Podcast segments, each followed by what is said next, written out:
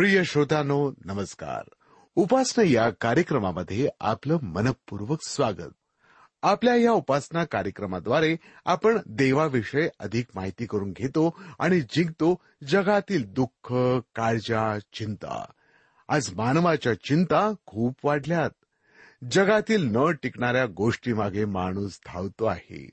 या धावण्यामुळेच चिंतांमध्ये रोज भर पडते आहे. आपण जाणताना की चिता ही मेलेल्यांना जाळते. त्याउलट एका अनुस्वरानं झालेली ही चिंता जीवनभर जिवंत माणसाला जाळते. येशू ख्रिस्त आपल्याला एक साधा प्रश्न विचारित आहे. काळजी चिंता करून आपलं आयुष्य एक हातभर वाढवायला आपल्यातला कोण समर्थ आहे? जीवन हे मोहपाशानं भरलेलं आहे. मोहपाशाच्या या दलदलीतून बाहेर काढण्यासाठी आम्हाला गरज आहे शक्तिशाली हाताची येशू ख्रिस्त आपला हात पुढं करत आहे. आपलं जीवन चिंतामुक्त व्हावं यासाठी. त्या हातामध्ये आपला हात आपण देऊया. श्रोत्यानो सुरुवात करूया कार्यक्रमाची या भक्तिगीतानं.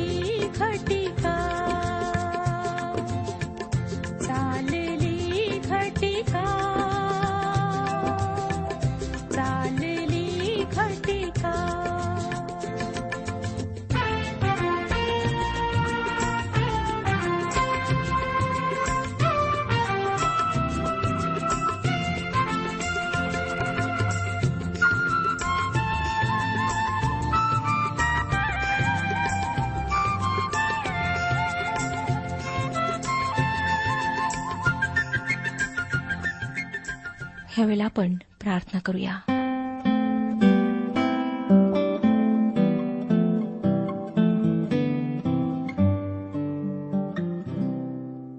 हे आमच्या पराक्रमी थोर परमेश्वर पित्या तुझ्या समक्ष धन्यवादाची भेट घेऊन आम्ही येत आहोत. खरोखर प्रभू तुझे अत्यंत उपकार आमच्यावर झालेले आहेत. तू आमच्यावर प्रेम केलंस. आपली कृपा आमच्यावर प्रकट केलीस. आपल्या एकुलत्या एक पुत्राला ह्या जगात पाठवलंस. जेणेकरून आमच्या सर्व पापांकरिता त्याने वधस्तंभावर प्राण द्यावा. तुझी स्तुती असो की आज तुझं वचन आम्ही आमच्या मातृभाषेत वाचू शकत आहोत ऐकू शकत आहोत. ह्या वचनाला समजण्याकरिता आम्हाला बुद्धी आणि ज्ञान पुरेव. आमचं मार्गदर्शन कर. जे अजूनही अंधारात आहेत पापामध्ये जीवन व्यतीत करीत आहेत. त्यांच्या जीवनात आपल्या पवित्र आत्म्याच्याद्वारे कार्य कर प्रभू. त्यांना आपल्या पापांची जाणीव होऊ दे. होऊ दे की त्यांनी पश्चाताप करावा आणि पापांची क्षमा प्राप्त करून घ्यावी. जे सत्याच्या शांतीच्या शोधात आहेत त्यांना तू मार्ग दाखव. येशू ख्रिस्ताची आणि त्यांची ओळख पटू दे. आजची ही वेळ आम्ही तुझ्या पवित्र हातात देत आहोत. जे आजारी आहेत बिछाण्याला खेळलेले आहेत त्यांना स्पर्श कर. आरोग्य दे. हो दे की त्यांच्या विश्वासामध्ये वाढ व्हावी. प्रत्येकाला तू आशीर्वादित कर. ही प्रार्थना तारणाऱ्या प्रभू यशू ख्रिस्ताच्या पवित्र नावात मागत आहोत म्हणून तो ऐक. आमेन. श्रोत्यानो आम्ही राजाचे पहिले पुस्तक ह्याच्या नवव्या अध्यायाचं अध्ययन करीत आहोत. आम्ही पाहिलं होतं की कशा प्रकारे देवाच्या आज्ञा न पाळल्यास इस्रायलची स्थिती काय होईल याविषयी देवाने शल्मोनाला धोक्याच्या सूचना दिल्यात. नंतर आठ आणि नऊ वचनांमध्ये जे काही परमेश्वराने सांगितले होते की हे लोक जर आज्ञा न पाळतील तर काय होईल? ते अगदी तंतोतंत खरे ठरले. ज्या जिवंत देवाने इस्रायली लोकांना मिस्राच्या दास्यातून मुक्त करून महान सामर्थ्यशाली कृत्य करून वचनदत्त देशात आणले त्या जिवंत देवाला त्यांनी सोडून दिले. त्याची उपासना करण्याऐवजी ते अन्य देवांच्या मागे लागले. त्याचे परिणाम आजही आम्हाला पाहायला मिळतात. आपण जर शल्मोनाचे मंदिर जेथे उभे होते तेथे गेलात तर आपणाला समजेल की ते मंदिर उद्ध्वस्त करण्यात आले. श्रोत्यानो हे असं का व्हावं? उत्तर अगदी साधे आहे. त्यांनी जिवंत देवाला सोडून दिले. आज आपल्याला धोक्याच्या सूचना मिळूनही आम्ही जर जिवंत परमेश्वराला आपल्या अंतकरण रूपी मंदिरात येऊ देत नाही त्याच्याऐवजी भौतिक सुखे पैसा व प्रतिष्ठा यांची आराधना करू तर त्याचे परिणाम निश्चितच भयंकर असे आम्हाला भोगावे लागतात. शल्मोनाला दिलेल्या या धोक्याच्या सूचनेव्यतिरिक्त या अध्याय शल्मोनाच्या प्रसिद्धीचे वर्णन आम्हाला वाचायला मिळते. तर आता पुढे राजाचे पहिले पुस्तक नववा अध्याय दहा ते बारा वशने वाचूया. परमेश्वराचे मंदिर व राजवाडा ही दोन्ही पुरी करण्यास वीस वर्षे लागली. त्यानंतर शल्मोनाने सोराचा राजा हिराम यास गालिल प्रांतातली वीस नगरे दिली कारण त्याने शल्मुनास हवे होते तितके गंधसरू देवदारू व सोने ही पुरविली होती. शल्मोनाने आपणास दिलेली नगरे पाहण्यास हिराम सोराहून तेथे गेला ती त्याला पसंत पडली नाहीत. शलमोन व हिराम यांच्या संबंधामध्ये थोडासा अडथळा निर्माण झाला. जेव्हा हिरामाने ती वीस नगरे पाहिली तेव्हा त्याला वाटले की त्याला मंदिराच्या बांधकामाविषयी शल्मोनासाठी त्याने जे केले त्याचा पूर्ण मोबदला मिळाला नाही. खरे तर त्यांच्यामध्ये गैरसमज निर्माण झाल्याने त्यांच्या संबंधात बाधा आली. पुढे तेरा आणि चौदा वर्षे आम्हाला सांगतात तेव्हा तो म्हणाला हे माझ्या बंधू कसली ही नगरे तुम्हाला दिली? त्याने त्यास काबूल प्रांत हे नाव ठेवले. हेच नाव आजवर चालू आहे. हिरामाने राजाकडे एकशे वीस किक्कार सोने पाठविले. श्रोत्यानो ह्या वचनातील शेवटचे वाक्य हिरामाने पाठवले होते असे वाचायला हवे. कारण त्याने मंदिरासाठी जे सोने दिले त्या सोन्याच्या मोबदल्यात शलमोनाने ती वीस नगरे त्याला दिली. आणि हिरामाने जे लाकूड दगड आणि मजुरी पुरविली होती. त्याचा मोबदला त्याला धान्य द्राक्षरस व तेल यांच्या रूपात देण्यात आला. नंतर पंधरा सतरा आणि एकोणीस वचने आपण वाचूया. पंधरा सतरा ते एकोणीस. शलमोन राजाने लोक वेठीस धरून परमेश्वराचे मंदिर आपला राजवाडा मिल्लो एरुश्लेमेचा तट हासोर मग्गिदो व गेजेर ही उभारिली त्यांचा वृत्तांत असा. शल्मोनाने गेजेराखालचे बेत होरोन बालात व रानातले तदमोर ही बांधिली. ह्याखेरीज आणखी भांडारासाठी रथ व स्वार यांच्यासाठी नगरे बांधिली आणि तसेच एरुश्लेमेत लबानॉनॉवर व आपल्या सर्व राज्यात आपल्या मनास आले तेही सर्व त्याने बांधिले. या वचनांमध्ये आपण शल्मोनाच्या राज्याचा विस्तार पाहतो. तसेच त्याचे बांधकामाचे प्रचंड प्रकल्पही पाहतो. सव्वीस ते अठ्ठावीस वचने पुढे सांगतात मग शल्मोन राजाने अदोम देशात तांबड्या समुद्राच्या तीरी एलोथा जवळील एस योन गेबेर येथे गलबतांचा तांडा केला. हिरामाने आपल्या ताब्यातील दर्यावरतील लोक शल्मुनाच्या कामदारांबरोबर काम करण्यास त्या गलबतांवर पाठविले. त्यांनी ओफिरस जाऊन तेथून चारशे वीस किकार सोने शल्मोन राजाकडे आणले. या वचनांवरून आमच्या लक्षात येतं की शल्मोनाने त्या काळातल्या सोन्याच्या बाजारामध्ये वर्चस्व मिळवले होते. त्याचे आरमारही मोठे होते. एस योन गेबेर हे शहर तांबड्या समुद्राच्या उत्तरेकडे वसलेले होते. ते शल्मोनाचे बंदर होते. असे म्हणतात की अरेबियाच्या नैऋत्येकडे असलेल्या ओफीरपर्यंत शल्मोनाच्या गलबतांचे दळणवळण होते. पुढे आता आपण शल्मोनाला शबाच्या राणीने जी भेट दिली तिचा वृत्तांत वाचतो. त्यावरून असं दिसतं श्रोत्यानो की या भेटीद्वारे शल्मोन त्या काळातल्या संपूर्ण जगासमोर परमेश्वराची साक्ष देण्यात यशस्वी झाला. शलमोनाची कीर्ती वाढली आणि स्पष्टच आहे की कित्येक लोक एरुश्लेमेला खऱ्या व जिवंत देवाच्या उपासनेसाठी येऊ लागले. वर्तमान काळाच्या देवाच्या योजनेप्रमाणे असलेल्या युगामध्ये मंडळीने जगापर्यंत देवाची साक्ष पोहोचवणे अपेक्षित आहे. परंतु इस्रायल देशाची संपूर्ण जगात जाऊन देवाची साक्ष देण्यासाठी नेमणूक केलेली नव्हती. आपण पाहतो की जेव्हा इस्रायल देशाने परमेश्वराशी सत्य वर्तन केले देवाशी हा देश निष्ठावान राहिला तेव्हा संपूर्ण जगासमोर तो एक जिवंत साक्ष बनला आणि एरुश्लेमेत लोक परमेश्वराची उपासना करावयास आले. आजच्या युगात प्रभू येशूची साक्ष आम्ही देऊ शकतो काय? परमेश्वर आमच्या सह आहे याचे पुरावे लोकांना आमच्या वर्तनातून आमच्या पवित्र जीवनातून दिसतात का? याचा आम्ही विचार करायला हवा. आणि तसे नसल्यास देवाच्या वचनात स्वतःला दृढ करायला हवे. आपले जीवन ख्रिस्त केंद्रित असायला हवे. आपल्या वर्तनातून परमेश्वराच्या प्रीतीचा प्रकाश इतरांना दिसायला हवा. तर श्रोत्यानो आमच्यामध्ये ख्रिस्त प्रगट होईल. जसे शल्मुनाच्या ज्ञानातून वैभवातून परमेश्वराची कृपा जगासमोर प्रगट झाली. दहावा अध्याय ह्यामध्ये आम्ही पाहतो की त्या काळात शल्मोन अत्यंत प्रभावी होता. त्याच्या प्रभावाचे मोठे उदाहरण या अध्यायात आम्हाला सापडते. देवाचा प्रतिनिधी म्हणून संपूर्ण जगातल्या राष्ट्रांवर असलेला शल्मोनाचा प्रभाव आपल्याला शबाच्या राणीच्या या भेटीतून दिसून येतो. पहिलं वचन सांगतं परमेश्वराच्या नामासंबंधाने शल्मोनाची कीर्ती झाली ती ऐकून शबाची राणी कूट प्रश्नांनी त्याची परीक्षा पहाव्यास आली. शबाची राणी शल्मनाकडे त्याची कीर्ती ऐकून त्याला भेटायला आली. तिने ज्या ठिकाणी माणूस देवापर्यंत पोहोचू शकतो त्या मंदिराविषयी ऐकले होते व त्याविषयी तिला माहिती करून घ्यायची होती. तिने शल्मुनाच्या ज्ञानाविषयी ऐकले होते आणि म्हणून शल्मुनाला कठीण प्रश्न विचारून त्याची प्रतिती पाहायला ती त्याच्याकडे आली. दोन पासून पाच वर्षने पुढे सांगतात ती आपल्याबरोबर मोठा लवाचमा घेऊन आणि विपुल सोने मोलवान रत्ने व मसाले उंटावर लादून एरुश्लेमेस आली शल्मोनाकडे आल्यावर आपल्या मनात जे काही होते ते सर्व ती त्याचपुढे बोलली.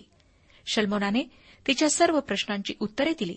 त्याने तिला उलगडा करून सांगितले नाही अशी एकही गोष्ट नव्हती. शलमुनाचे सगळे शहाणपण त्याने बांधिलेले मंदिर त्याच्या मेजवानीतील पक्वान्ने त्याच्या कामदारांची आसने त्याच्या मानकऱ्यांची खिदमत व त्यांचे पोशाख त्याचे प्याले बरदार व परमेश्वराच्या मंदिरात चढून जावयाचा त्याचा तो जिना ही सगळी पाहून शबाची राणी गांगरून गेली. शुतानो सर्व काही तिने पाहिले तेव्हा खरोखर तिला नवल वाटले. इब्रिलोकास पत्र नववा अध्याय आणि बावीसावं वचन आम्हाला सांगतं आणि नियमशास्त्राप्रमाणे बहुतेक सर्व वस्तू रक्ताने शुद्ध होतात आणि रक्त पाडल्या वाचून पाप क्षमा होत नाही. यशयाच्या पुस्तकात त्रेपन्न अध्यायात आपण पाहतो की येशूवर सर्व मानवजातीचे पाप लादण्यात आले. तो निरपराध असताना त्याला अपराधांमध्ये गणण्यात आले. आम्हाला पाप क्षमेची शांती मिळावी म्हणून आमच्या पापांची शिक्षा त्याला भोगावी लागली. आमच्या पापांची देवाजवळ खंडणी भरून देण्यासाठी त्याला वधस्तंभावर खेळण्यात आले व त्याच्या त्या आम्हासाठी रक्त सांडण्याने आम्हाला पापांपासून मुक्ती मिळाली. श्रोत्यानो शलमोन हुमारपणाद्वारे परमेश्वरापर्यंत पोहोचतो हे तिने प्रत्यक्ष पाहिले. आणि हे जे हुमारपण होते ते येशू ख्रिस्ताकडे निर्देश करते. इब्रिलोकास पत्र नववा अध्याय आणि अठ्ठावीसाव्या वचनाचा पहिला भाग आम्हाला सांगतो ज्या अर्थी ख्रिस्त पुष्कळांची पापे स्वतःवर घेण्यासाठी एकदाच अर्पीला गेला आणि जे त्याची वाट पाहतात त्यांना पाप संबंधात नव्हे तर तारणासाठी तो दुसऱ्यांदा दिसेल. त्याच्या रक्ताने पापापासून शुद्ध केलेले ख्रिस्ती जीवन त्याची साक्ष आहे. जर आम्ही स्वतःच्या प्रयत्नाने पवित्र शास्त्राचे अनुकरण करण्याचा प्रयत्न करू तर आमच्याने ते शक्य नाही. कारण श्रोत्यानो आपण आपल्या मूळ पापी स्वभावाचे अजूनही दास आहोत.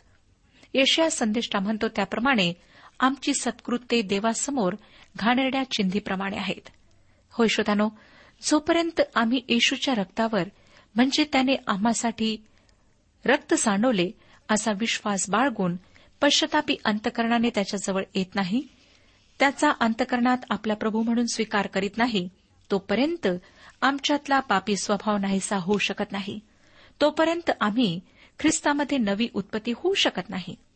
जेव्हा अशा प्रकारे आम्ही नवीन जन्माचा अनुभव घेऊ तेव्हाच आमच्यातला जुना माणूस हळूहळू अदृश्य होऊन आम्ही ख्रिस्ताचे खरे साक्षीदार बनू शकतो. शबाच्या राणीने यहोवाच्या नावाविषयी शल्मोनाची कीर्ती ऐकली होती. तिने त्याचे ज्ञान अनुभवले व तिने त्याचे होमार्पण पाहिले. त्या होमार्पणाची ती साक्ष झाली. शल्मोनाचे ज्ञान व त्याचे बांधकाम प्रकल्प त्याने बांधलेले मंदिर त्याचा स्वतःचा राजवाडा व इतर इमारती या सर्वांमुळे ती प्रभावित झाली. सर्वत्र आनंद शांती ऐशाराम आणि ऐहिक संपन्नता होती. थोड्या काळाकरिता देवाचे लोक देवासाठी खरे व विश्वासू साक्षीदार झाले. म्हणून जे काही तिने पाहिले व ऐकले त्याविषयी शबाच्या राणीने खालील वचनांमध्ये प्रतिसाद दिला. सहा आणि सात वचने पुढे सांगतात दहावाध्याय सहावं आणि सातवं वचन. ती राजास म्हणाली आपली करणी व ज्ञान याविषयीची जी कीर्ती मी आपल्या देशी ऐकली ती खरी आहे. तथापि मी येऊन प्रत्यक्ष डोळ्यांनी पाहिल्याशिवाय या गोष्टीचा मला विश्वास येईना. आता पाहते तो माझ्या कानी आले ते अर्धेही नव्हते. आपले शहाणपण व समृद्धी ह्यांची कीर्ती झाली आहे तीहून ती अधिक आहेत. ही वचने तिला जे सांगण्यात आले होते त्याच्या अर्ध्यावरही तिने विश्वास ठेवला नाही. परंतु जेव्हा ती आली तेव्हा तिला समजले की जे सांगण्यात आले ते प्रत्यक्ष स्थितीच्या निम्मे देखील नाही. आणि मला नाही वाटत श्रोतानो की आज आपल्या प्रभूविषयी अगदी निम्म्या तरी गोष्टी सांगितल्या जातात. संपूर्ण पवित्र शास्त्राचा केंद्रबिंदू येशू ख्रिस्त आहे. त्याच्याविषयी जितके सांगता येईल तितके कमी आहे. पण आवश्यक तेही सांगण्यात येत नाही. ही अत्यंत खेदाची गोष्ट आहे. याचे कारण अगदी स्पष्ट आहे ते हे की आम्ही स्वतःच पुनरुत्थित ख्रिस्ताला वैयक्तिकरित्या ओळखत नाही. आणि ओळख पटल्यानंतरही काही दिवसातच आमची त्याच्याविषयीची पहिली प्रीती थंडावते. त्याच्याविषयी आम्ही कोमट बनतो. त्याचे वचन वाचणे त्यावर मनन करून प्रार्थनेत राहणे त्याचे आज्ञापालन करणे या गोष्टी आमच्याकडून होत नाहीत. साहजिकच आमचे त्याच्याविषयीचे ज्ञान व आमची त्याच्याविषयीची साक्ष अगदी तोकडी पडते. म्हणूनच आम्ही आमच्या तारणाऱ्या उद्धारक प्रभू येशूविषयी कोणालाही नीट माहिती देऊ शकत नाही.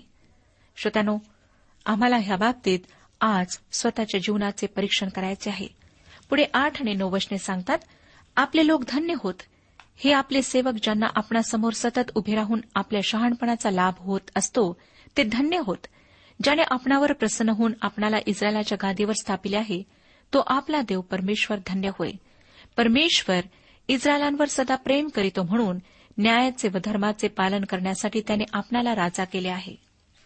श्रोत्यानो ही शबाच्या राणीची साक्ष आहे. मला वाटतं की तिने जिवंत व खऱ्या देवाला ओळखले होते. दहावं वचन पहा. तिने राजास एकशे वीस किक्कार सोने विपुल सुगंधी द्रव्ये व बहुमल रत्ने नजर केली. शबाच्या राणीने शलमोन राजास एवढी सुगंधी द्रव्ये नजर केली की तेवढी पुन्हा कधी कोठून आली नाहीत. तिने आपल्यासह खूप संपत्ती आणली होती. ती तिने शलमोनाला भेट म्हणून दिली. अकरा आणि बारा वचने. हिरामाचे जहाजे ओफिर येथून सोने आणि त्याप्रमाणेच रक्तचंदनाचे लाकूड आणि बहुमोर रत्नेही विपुल आणीत. राजाने रक्तचंदनाच्या लाकडाचे परमेश्वराच्या मंदिराला व राजवाड्याला कठडे केले. त्याप्रमाणेच गाणाऱ्यांसाठी त्याच्या विना व सारंग्या बनविल्या. असले रक्तचंदनाचे लाकूड आजवर आले नाही की दृष्टीस पडले नाही. हिराम हा सोराचा व फिनिशियन लोकांचा राजा होता. आपण या ठिकाणी पाहतो की शल्मोनाने त्याचे बांधकाम प्रकल्प चालू ठेवले. त्याने देवाच्या घरासाठी राजाच्या घरासाठी स्तंभ बनवले व गायकांसाठी वीणा व सतारी बनवल्या. तेरावं वचन शल्मोनाने राजास अनुरूप अशा अवदाऱ्याने जे तिला दिले त्याशिवाय आणखी तिने जे जे मागितले ते ते सगळे देऊन तिची इच्छा पुरविली. मग ती आपल्या परिवारासह स्वदेशी परत गेली. आपल्या लक्षात आलेच असे श्रोत्यानो की खऱ्या देवाची ज्यांना ओळख पटली अशा अनेक लोकांपैकी शबाच्या राणीचे एक उदाहरण आहे. तसेच प्रेषितांची कृत्ये या नव्या करारातील पुस्तकात आपण पाहतो की कुशी षंढ ताशीचा शॉल आणि कर्नेल्ल यांच्याच परिवर्तनाबद्दल नोंद करण्यात आली आहे. परंतु आम्हाला माहीत आहे की अक्षरशः हजारो लोकांना त्या काळात प्रभू येशू ख्रिस्ताची ओळख पडली आणि एरुश्लेमच्या मंदिराद्वारे आणि शल्मोनाच्या काळातल्या लोकांच्या साक्षीद्वारे हजारो लोकांना खऱ्या देवाची ओळख पटली. चौदा ते सोळा वचने पुढे सांगतात प्रतिवर्षी शलमोनाकडे सोने येई ते सहाशे सहासष्ट किक्कार भरे. याखेरीज आणखी सौदागर देवघेव करणारे व्यापारी निरनिराळ्या लोकांचे राजे व देशांचे सुभेदार यांच्याकडून सोने येई ते निराळेच. शलमोन राजाने सोन्याचे पत्रे ठोकून दोनशे मोठ्या ढाली बनविल्या. एकेका ढालीस सहाशे शेकेल सोने लागले. श्रोतनो हे सर्व काही माझ्या आकलन शक्तीपलीकडे असल्यासारखे वाटते. हा काळ त्याच्या कारकिर्दीचा कळस होता. खरे तर दाविदाने त्याच्या राज्याला या स्थितीप्रत आणले परंतु राज्यातील शांतता वैपुल्य आणि भरभराट शलमोन राजा उपभोगत होता. या सर्व गोष्टी दाविदानंतर राजा झाल्याने तो उपभोगत होता हे लक्षात घ्या. बावीसावं वचन वाचूया. समुद्रावर हिरामाच्या जहाजांबरोबर राजाच्याही तारशीर जहाजांचा एक तांडा असे. आणि तीन तीन वर्षांनी ही तारशीर जहाजे सोने चांदी हस्तिदंत वानर व मोर आणि तसत श्रोत्यानो त्याच्या काळात शल्मोनाच्या प्राणी संग्रहालयात मनोरंजनासाठी माकड व सौंदर्यासाठी मोर होते आणि उत्कृष्ट सजावटीसाठी त्याच्याकडे सोने चांदी व हस्तिदंत होते. शल्मोन राजाच्या आध्यात्मिक स्थितीविषयी एक दुःखद व छिछोर छटा या ठिकाणी दिसून येते. देवाची साक्ष देण्यासाठी शल्मोनाला पाचारण करण्यात आले होते. पण त्याऐवजी तो काय करीत होता तर स्वतःची लहर पूर्ण करण्यासाठी स्वतःची शक्ती आणि वेळ माकड व मोर यांच्यासह घालवित होता. संपूर्ण जग त्याच्या दाराशी येत होते पण त्यांना आपल्या देवाची साक्ष देण्याऐवजी तो ऐशा आरामात आपल्या लहरी पूर्ण करण्यात वेळ घालवत होता. तेवीस आणि चोवीस वचने पुढे सांगतात शल्मोन राजा धन व शहाणपण या बाबतीत पृथ्वीवरल्या सर्व राजाहून श्रेष्ठ होता. देवाने शल्मोनाच्या ठाई शहाणपण ठेविले होते. ते ऐकण्यास अखिल पृथ्वीवरले लोक त्याच्या दर्शनास येत. याच काळात त्याची कारकीर्द कळसास पोहोचली होती आणि याच काळात विश्वासू साक्षही देण्यात येऊ शकत होते. ते आपण शबाच्या राणीच्या जीवनात पाहिले आणि आताच आपल्याला सांगण्यात आले की अनेक लोक एरुश्लेमला येत होते. शल्मोनाद्वारे जगाला एक खरी साक्ष ठेवण्यात आली होती. ही साक्ष देवाची साक्ष होती. पंचवीसावं वचन प्रत्येक मनुष्य चांदीची व सोन्याची पात्रे उंची वस्त्रे शस्त्रे सुगंधी द्रव्ये घोडे व खेचरे यांचा नजराणा वर्षानुवर्ष आणि तसे. स्पष्ट सांगायचे म्हटले तर या पाहुण्यांनी दिलेल्या भेटींमुळे शल्मोन आपल्या राज्याची वाढ करू शकला. विशेष म्हणजे संपन्नतेसाठी प्रसिद्ध असलेल्या राज्याची उन्नती करू शकला. नंतर साहजिकच इस्रायल राज्य जेव्हा दुबळे झाले त्याची विभागणी झाली. त्यावेळेस अनेक देशांसाठी इस्रायल लुटीचे ठिकाण बनले. आता श्रोत्यानं आपण शल्मोनाच्या घोड्यांविषयी पाहणार आहोत. सव्वीसावं वचन सांगतं शल्मोनाने रथ व राऊत यांचा संग्रह केला. त्याच्यापाशी चौदाशे रथ व बारा हजार राऊत झाले. त्यातले काही रथ ठेवावयाच्या नगरात व काही एरुश्लेमेत आपल्याजवळ त्याने ठेविले. आपण पाहिले श्रोतानो की शल्मुनाकडे आलेली संपत्ती व सामर्थ्य हे त्याच्या बांधकाम प्रकल्पकासाठी खर्च झाले. तरीही त्याच्या संपन्न व शांततापूर्ण राज्याद्वारे व त्याच्या सुज्ञतेद्वारे तो त्या काळात देवाचा एक साक्षीदार होता. त्याच्याकडे व एरुश्लेमेत अनेक परदेशी पाहुणे येत असत. परंतु त्यांना खऱ्या देवाची साक्ष देण्याऐवजी शल्मोन विलास व ऐशाराम यांच्यात नंतर गुंगून गेला. ज्या गोष्टी त्याने परमेश्वराच्या इच्छेविरुद्ध केल्या त्यापैकी घोडे जमवणे ही एक गोष्ट होती. त्याने रथ व घोडेस्वार जमवले. त्याने आपले घोडदळ विस्तारले. आताच्या म्हणजे आधुनिक रेसकोर्स म्हणजे घोड्यांच्या शर्यतीच्या मैदानापेक्षा त्याच्या घोड्यांच्या पागा कितीतरी मोठ्या होत्या. आताची घोड्यांच्या शर्यतीची मैदाने त्याच्या पागांसमोर एखाद्या शेतकऱ्याच्या कोठाराप्रमाणे छोटी वाटतील.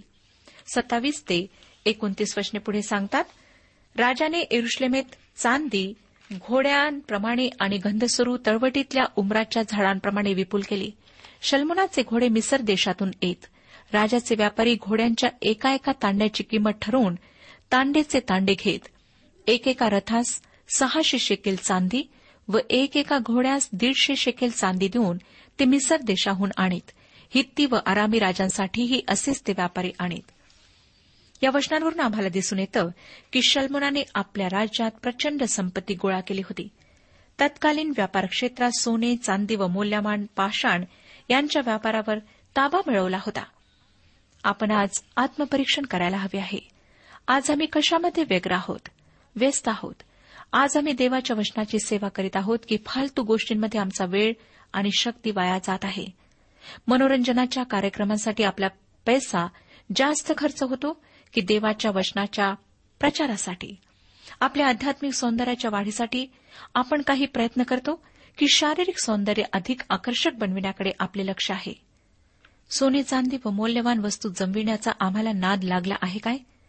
पैसा जमविण्यासाठी आम्ही इतके व्यस्त आहोत की आम्हाला देवासाठी वेळ काढणे शक्य नाही. श्रोत्यानो शारीरिक सौंदर्य भौतिक शोभा सोने चांदी व मौल्यवान वस्तू मनोरंजन या सर्व गोष्टी क्षणभंगूर आहेत. त्या आम्हाला कायमस्वरूपी शांती व आनंद देऊ शकत नाहीत. त्या आम्हाला परमेश्वराचा पवित्र सहवास व सामर्थ्य देऊ शकत नाहीत. आपल्या प्रचंड सोन्या नाण्याने भौतिक संपत्तीच्या साह्याने आम्ही मृत्यूवर विजय मिळवू शकत नाही. मौल्यवान वस्त्रे आमचे आध्यात्मिक दारिद्र्य लपवू शकत नाहीत. जो खरा देव आम्हाला मानवी बुद्धी पलीकडची शांती पापक्षमेचा अवर्णनीय आनंद व सार्वकालिक जीवन देतो त्या देवाची साक्ष देण्यासाठी आमचे पाचारण झाले आहे. क्षणभंगूर सुखाचे प्रदर्शन करण्यासाठी नाही श्रोत्यानो देवाचे साक्षीदार बनण्यासाठी आम्हाला भौतिक सुखे प्राप्त झाली असतील पण जे भौतिक सुख आमची दृष्टी ते सुख देणाऱ्या परमेश्वरापासून विचलित करते ते भौतिक सुख काय उपयोगाचे? देव आम्हावर दया करो व आम्हाला या फालतू मनोरंजनाच्या फंदातून आणि क्षणभंगूर जगतिक संपत्तीच्या धंद्यातून सोडो. किती छिछोर या गोष्टी आहेत श्रोत्यानो. आम्हाला आज सतर्क व्हायचं आहे आणि आपलं लक्ष आध्यात्मिक गोष्टींकडे लावायचं आहे. स्वतःच्या जीवनाचं परीक्षण करा आणि आपल्या सर्व पापांची कबुली देऊन प्रभू यशू ख्रिस्ताद्वारे आध्यात्मिक जीवन आनंदकाळचं जीवन प्राप्त करून घ्या. परमेश्वर आपणाला आशीर्वाद देऊ. आजच्या उपासना कार्यक्रमात परमेश्वराच्या जिवंत वचनातून मार्गदर्शन आपण ऐकलं. आजच्या या वचनातून आपणास काही आशीर्वाद मिळाला असेल यात काही शंका नाही. सदैव हो, जीवनविषयक काही शंका असल्यास किंवा काही प्रश्न असल्यास किंवा काही प्रार्थना निवेदन असल्यास पत्राद्वारे आम्हास अवश्य कळवा. आम्हाला अगदी आनंदच होईल. पत्र व्यवहारासाठी आमचा पत्ता लिहून घ्यावा. कार्यक्रम उपासना पोस्ट बॉक्स क्रमांक एक शून्य दोन बेजनबाग नागपूर पिनकोड क्रमांक चार चार शून्य शून्य शून्य चार. आमचा ईमेल अॅड्रेस आहे Marathi T T B at radio eight eight two dot com. Email address पुन्हा एकदा ऐका Marathi T T B at radio eight eight two dot com. बरं तर आता इथंच थांबूया कारण आपल्या कार्यक्रमाची वेळही संपत आलेली आहे. पुन्हा आपली भेट आपल्या पुढल्या कार्यक्रमात तोपर्यंत नमस्कार. अशीच राही